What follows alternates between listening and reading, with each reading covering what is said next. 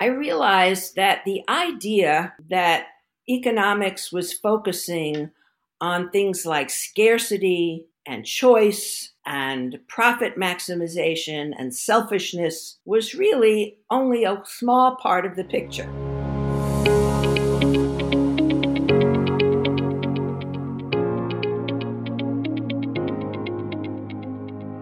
Welcome to The Work Goes On, a podcast from the Industrial Relations section at Princeton University.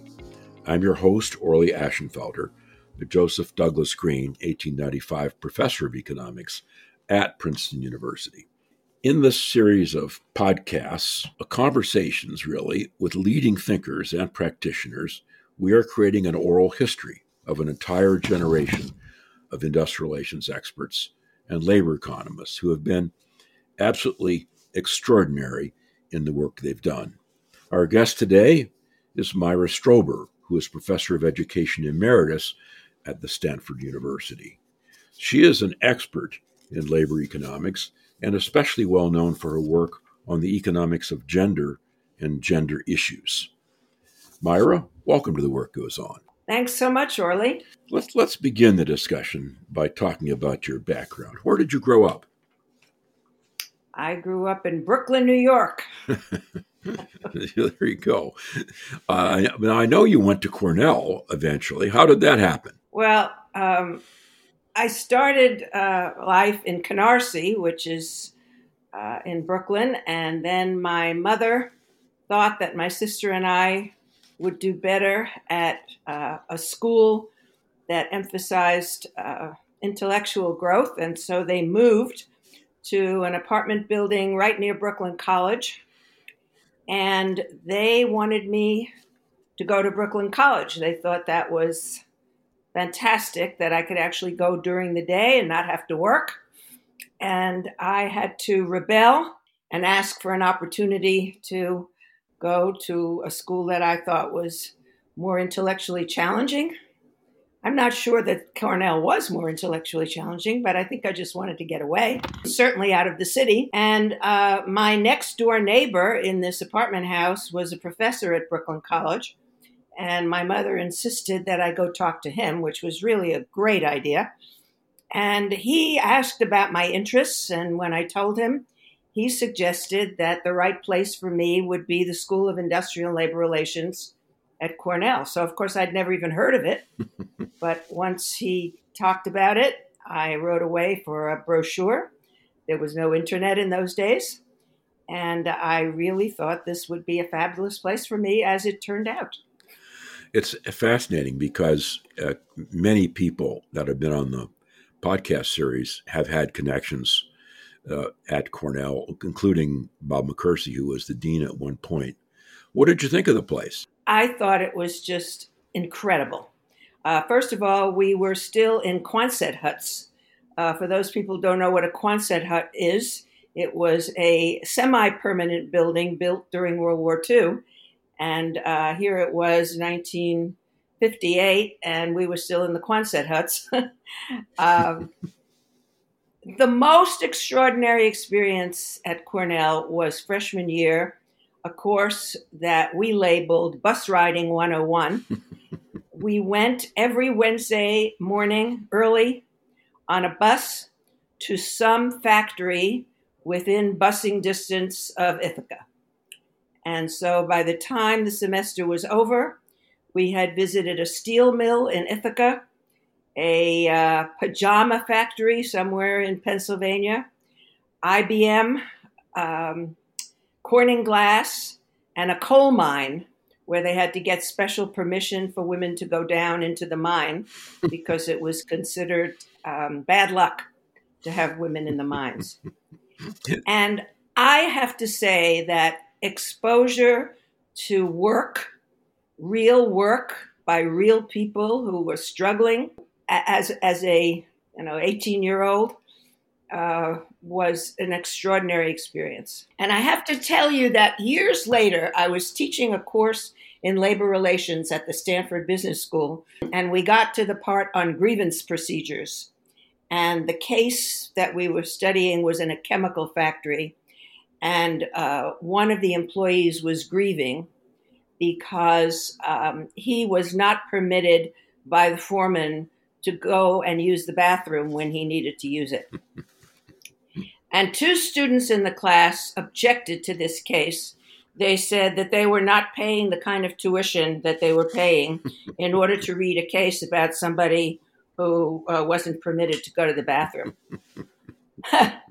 and something clicked in my head, and I said, How many of you have ever been inside a factory? Not a single student in that MBA class had ever been inside a factory. So I dismissed the class and I called um, the, uh, which one was it? It was uh, Chevy, I guess, at the time, uh, over in Fremont, a Chevy plant. And I asked if we could come and have a tour of the plant and have some time talking to the UAW local. And uh, they agreed. And so after this field trip, we resumed. And I said, How do you feel about this case now? And of course, they understood because they remembered the paint shop at the auto factory and realized that uh, not being permitted to leave in order to go to the bathroom warranted a grievance. Very interesting. That's, that's actually fascinating.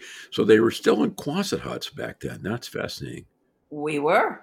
What what did you do after Cornell? I know you went to MIT eventually, but what did you do after Cornell? Uh, first, I went to Tufts to get a master's in economics because uh, ILR was very interdisciplinary, and hopefully we can come back to that too. Uh, and I, I, needed more economics in order to do a PhD. So I did a year of economics, master's degree at Tufts, and uh, then went to MIT. How, how, did, how did you end up at MIT? It must have been quite a place, too. Well, I restricted my search for graduate school to Boston because my fiance, then my husband, uh, was a student at Harvard Medical School, and I wanted to get married and live in Boston. And so, luckily for me, there were two terrific programs in economics uh, in Boston. Harvard was a non starter. I had an interview at Harvard. It was extremely brief. Uh, the first question the interviewer asked me was, Was I normal? and I, in turn, asked him what that meant. And he said, Oh, you know, do you want to get married and have children? And I said, Well, uh, you know, I, am already married. And uh, he said, Well, there you have it. And he opened the door and showed me into the hallway. so that was the end of Harvard. MIT was different. They accepted me. I was one of three women. One of them left at the end of the year. So there were two women in my class. And then there were two women in the class ahead of me, two women in the class behind me. And then they accepted a nun the following year, assuming that she would not get married and have children. but she fooled them. Uh, she married a a man who lived across the street from her. He left the church, she left the church, and so there was no safety for MIT. I know we'll come back to this issue of family and motherhood and women and so on. What what uh, who did you work with at MIT? I worked with Charlie Myers and uh, Abe Siegel and Doug Brown, and uh, then there were a couple of other economists. Evsey Domar had a huge influence on me and my thoughts about my thesis. And uh, Bob Solow, Paul Samuelson. Uh, but my thesis committee was uh, Charlie Myers and Abe Siegel. And what what uh, we had uh, Bob Solow on actually. He did do a podcast. He, he joined the army at at age eighteen when he was a junior at Harvard, from what I can tell. What did you write about? Me, my thesis. Yes. I looked at manufacturing wages by two digit industries in 53 countries. And I had data on um, average earnings in those industries and productivity in those industries. And I tried to see what the hierarchy of industries was with regard to pay in developed economies and less developed economies. Mm.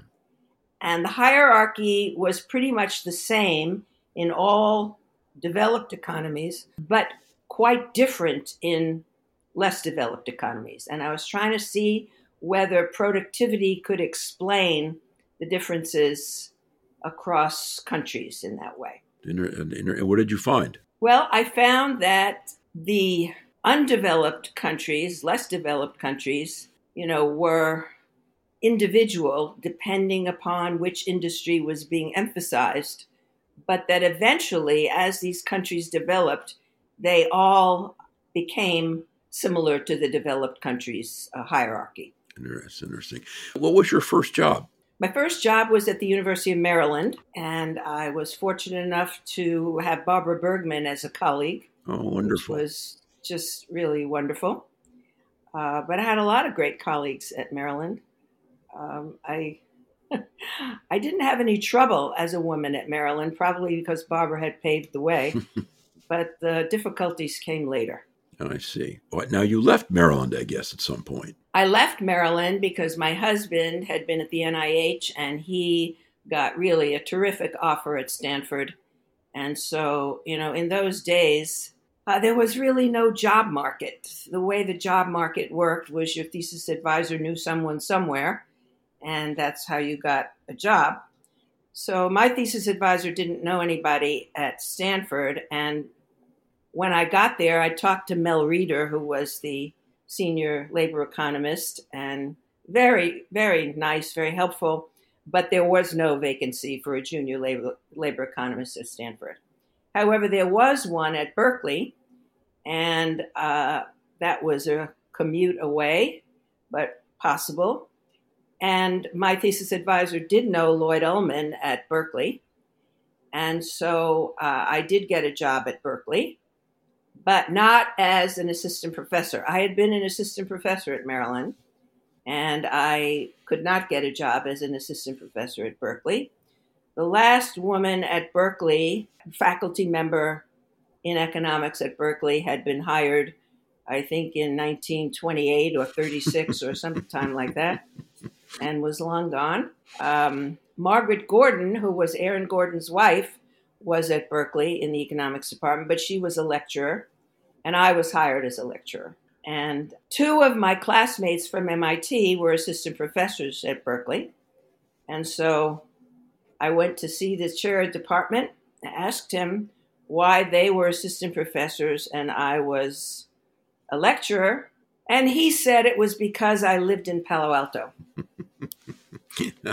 you know, I, I read your I read your autobiography, uh, in which you recount this in the first chapter. Uh, it's actually quite uh, uh amusing. Uh, I guess it, the, we can say the name. He's not alive anymore. George Break, I guess, was the chair at that time, well-known public finance economist. Uh, and then I remember the end of the chapter. You talk about Lloyd Ulman, who you had much yes. fonder things to say about.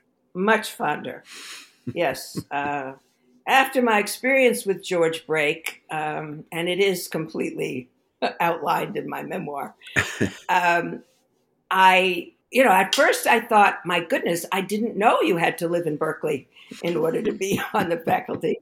And then eventually it hit me that this was just ridiculous. And so I, I really began to be a feminist after that because I started reading about um, discrimination against women. I read Elizabeth Cady Stanton. Um, and I decided I want to teach a course on uh, women and work. And so I asked Lloyd now, Now, when was this? This must have been one of the first courses ever on this. It was. It was. It was 1970. And um, Lloyd said that um, if I taught this course, then he would have to teach the course I was teaching. And he would do that if I agreed to give him the Susan B. Anthony Medal of Valor. I bet he. I bet he did that with a grin too. He did. He he he was a lovely man and always had a good joke in mind. And then when Lloyd retired, I uh, actually had a little medal made, and I gave him the Susan B. Anthony medal. so you actually you lived up to your part of the bargain. And then you eventually now what happened? You moved to Stanford at some point.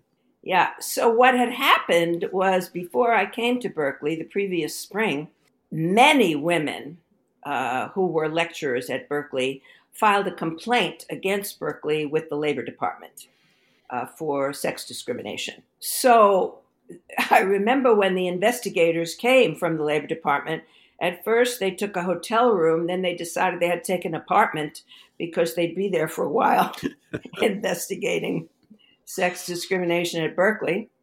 And so eventually, Berkeley made me an offer as an assistant professor. But Stanford did not have a suit filed against it because there were no women to file a suit. I mean, not only did Stanford not have women faculty, they didn't even have lecturers. So Stanford got nervous that somehow there would be a complaint. And so I got an offer from the Stanford Business School uh, to come and teach. I was the first woman faculty there. And that same year, in 1972, they hired their first black man, their first Asian American man, and their first Hispanic man. Hmm. So it was a banner year. Stanford also hired the first woman faculty member in the law school and the School of Engineering. So they wanted to show that they were being good people. Very faithful to the to the to the cause of the law, I guess in this case. What what now you ended up in the education school and because I do want to talk about that. How did that happen? Okay, so I had a very difficult time at the business school. Um, after my experience with uh, George Break in the economics department, I really changed my field. So I was no longer looking at uh, wages and productivity in developed countries, and I was thinking about doing work in, on, on unemployment. And I jettisoned all of that and began working on women and work. And so my field was never defined when I got this job at the business school. And when I came up for tenure, uh, it was unclear to everybody, including me, who should be reviewing my work and, you know, who should be uh, asked to write letters and so on and so forth. And so I would say it was a huge mess, and I got turned down for tenure, as did three other men faculty that year. And people wanted to know if I was going to sue Stanford, and I thought, no, you know, I'm, I'm not doing that. I'm moving forward in whatever way that means. I was a prisoner of, at Palo Alto because my husband refused to move. and uh, I thought I was going to wind up working for the Bank of America or Wells Fargo or. Well, that, that, might, that might have worked out okay too. Who knows? might have. Uh, but I had begun doing work on how teaching became a woman's occupation. And I was looking at teaching, I was looking at bank telling, I was really interested in occupational segregation and the feminization of occupations. And there was a historian at the School of Education, David Tyack, who was also interested in the feminization of teaching. And he and I began working together. We co authored quite a few papers. And he, uh, when I was turned down for tenure at the business school, he went to the dean at the School of Education and said he thought the business school had made a mistake and could could we, the School of Education, hire me? And the dean was very much in favor of that. And so ultimately, with a lot of painful twists and turns, um, I got a job uh, in education. And one of the things I noticed that people mention about you, apparently at some point you organized a program that involved students from the education school with people in the business school. Yes. So I did not organize that program. Michael Kirst, who was a professor at the School of Education, organized it some years before. But uh, in 2000, Mike wanted to uh, uh, leave that position, and he recommended that I take it over that is director of this dual degree program. And in order to do that, the business school had to give me a faculty appointment. so here we go, 25 years after they turned me down. Um, they give me faculty appointments. That that must I I, I was wondered about it because uh, I talked mentioned in fact uh, because uh, Cecilia Rouse, my colleague here, works on the economics of education. Yes. She was interested too. That must be a unique program. I think it is. Um, we've arranged it so that students can get the two master's degrees within two years.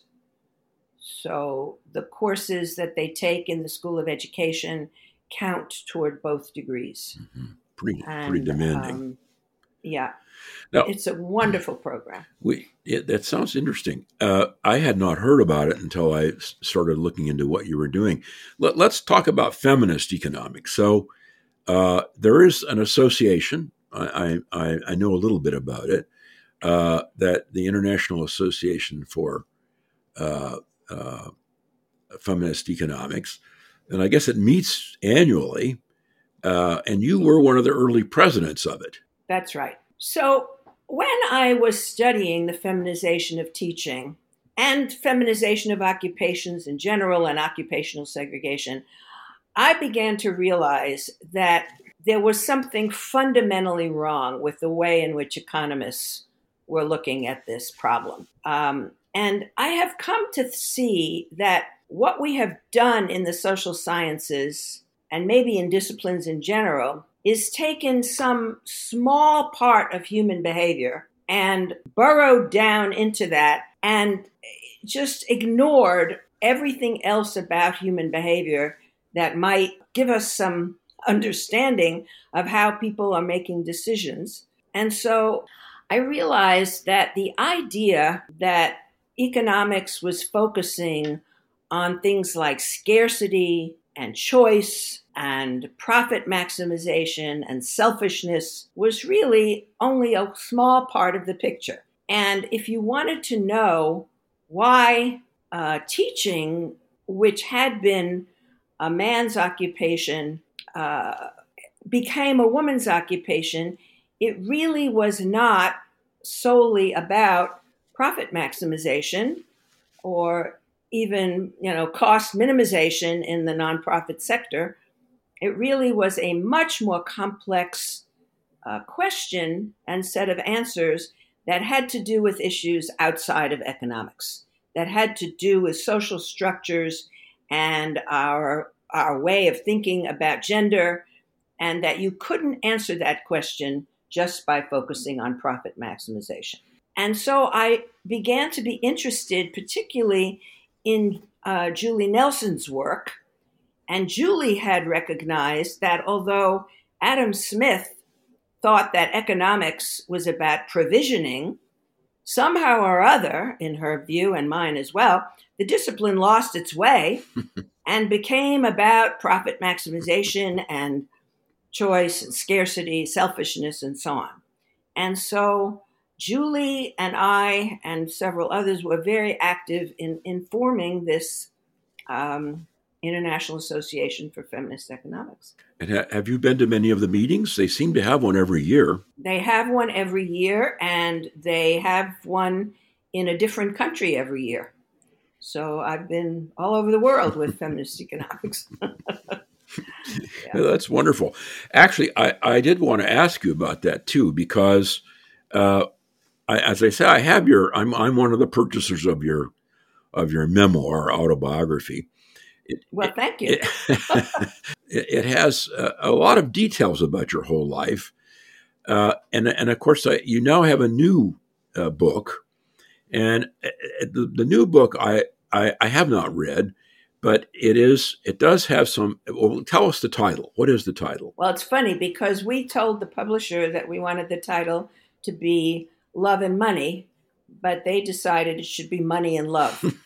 that, um, and then my then 16 year old grandson said that was a good decision because if we wanted men to read this book, which we certainly do, uh, they would be much more likely to read it if it were money and love. So that's the title. Well, it is, the, the reason I mention it partly is because it's not typical that an economist uses the word love let alone in the title of a book. What is it about? Well, the course that I taught for so many years, beginning with Lloyd Ulman in Berkeley, was, well, originally the co- course was called Women in Work. And then uh, one year, some intrepid men took the class and said they would uh, help me recruit men the following year if I would change the class, uh, not call it Women in Work, but call it uh, Work and Family. So I called it Work and Family. And sure enough, by the time I stopped teaching the class, 40% of the students were men, and the conversations were far better than they had been, more interesting. And um, uh, we thought, my co author and I, who my co author was my former student, uh, we thought that uh, love and money was much more sexy than work and family. so uh, that's why we changed it. Uh, yeah, that's it's interesting. I had a friend actually, long gone now, who actually wrote a, a book called the the, uh, the the the work the work and family experience, sort of. Uh, mm-hmm. It was a interesting uh, about a lot of things related to it. I know there's an entire podcast about your book that McKinsey has organized. What what would be the, the brief summary that you would give about what it is about now? The two underlying uh, principles are first, that although conventional wisdom tells you to make money decisions with your head and uh, love decisions with your heart, in fact, uh, for most of these really important decisions, uh, the love and money aspects are intertwined. So, whom you marry has probably the most important effect on your career of anything you might do and and on and on your life and on your family, and um, you know the idea that you marry simply for love without ever thinking about money is probably not quite correct. Um, and so all of these decisions need you to engage both your heart and your head. And in fact, some of the people who are most interested in this book are those that run uh, financial advising firms because they recognize that their advisors can be far more effective if they consider family issues when they advise their clients uh, rather than simply you know running the numbers and telling them what, what age they can retire at uh, so that's the first thing that love and money are intertwined for all these decisions. The second uh, principle really comes from Daniel Kahneman, who has argued that people make decisions about important things far too quickly and need to think more about these decisions. And so we have developed a framework, we call it the five C's, that's really designed to slow down your decision making process, to let you think about all the different aspects and facets of your decision um, and hopefully come to the best decision you can make. That's fascinating, actually. Uh, uh, I, I'm not sure that money and love gives a complete description of what you're talking about, but it certainly sounds like something that could be of very great interest to many people. Well, we're coming to the end of our podcast, and I did want to ask you one last question. Uh, you must be one of the earliest women uh, that entered the economics profession. Uh, now, there, of course, uh, there are many more women than there used to be the case. Uh, of course, a lot of women do labor economics. That's that's that in that part you're you're not unusual. But how do you feel, or do you feel, that the profession has changed enough to be welcoming with regard to gender? Well, I think all of academia is more welcoming than it used to be, not only in economics, but also in science and law. But I still think that the profession itself is too narrow in the way that it considers uh, economic decisions. I think economic decisions are far more complex than just being selfish. You know, people are selfish, but they're also altruistic, and people do, in their decision making, consider many things.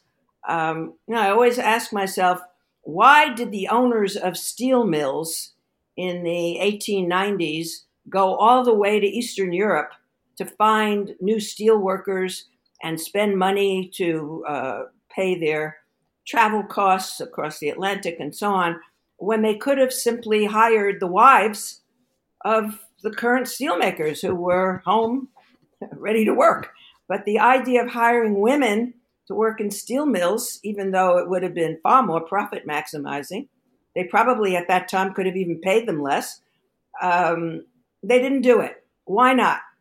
Because social constraints were very strong. It was simply considered an impossible thing to do to hire, recruit uh, the wives of steelworkers or even the uh, young daughters of steelworkers uh, to work in those factories. That is, that is sort of the view of the economics of discrimination that Gary Becker, the, surprisingly, I guess, uh, more or less proposed that it, it is uh, people aren't optimizing money profits; they're optimizing something else, and uh, that that permits this odd behavior. Even though obviously there are sometimes incentives to break it down. Well, it's been wonderful talking to you, Myra. Thank you. Yes, our guest today has been Myra Strober, professor of education emeritus at the Stanford University. Please join us again for the next episode of The Work Goes On, an oral history of industrial relations and labor economics from the industrial relations section at Princeton University. I'm your host, Orley Ashenfelter. Thanks for listening. The Work Goes On is a production from the Industrial Relations section at Princeton University. For more information on our people, research, events, and programming, visit our website, irs.princeton.edu.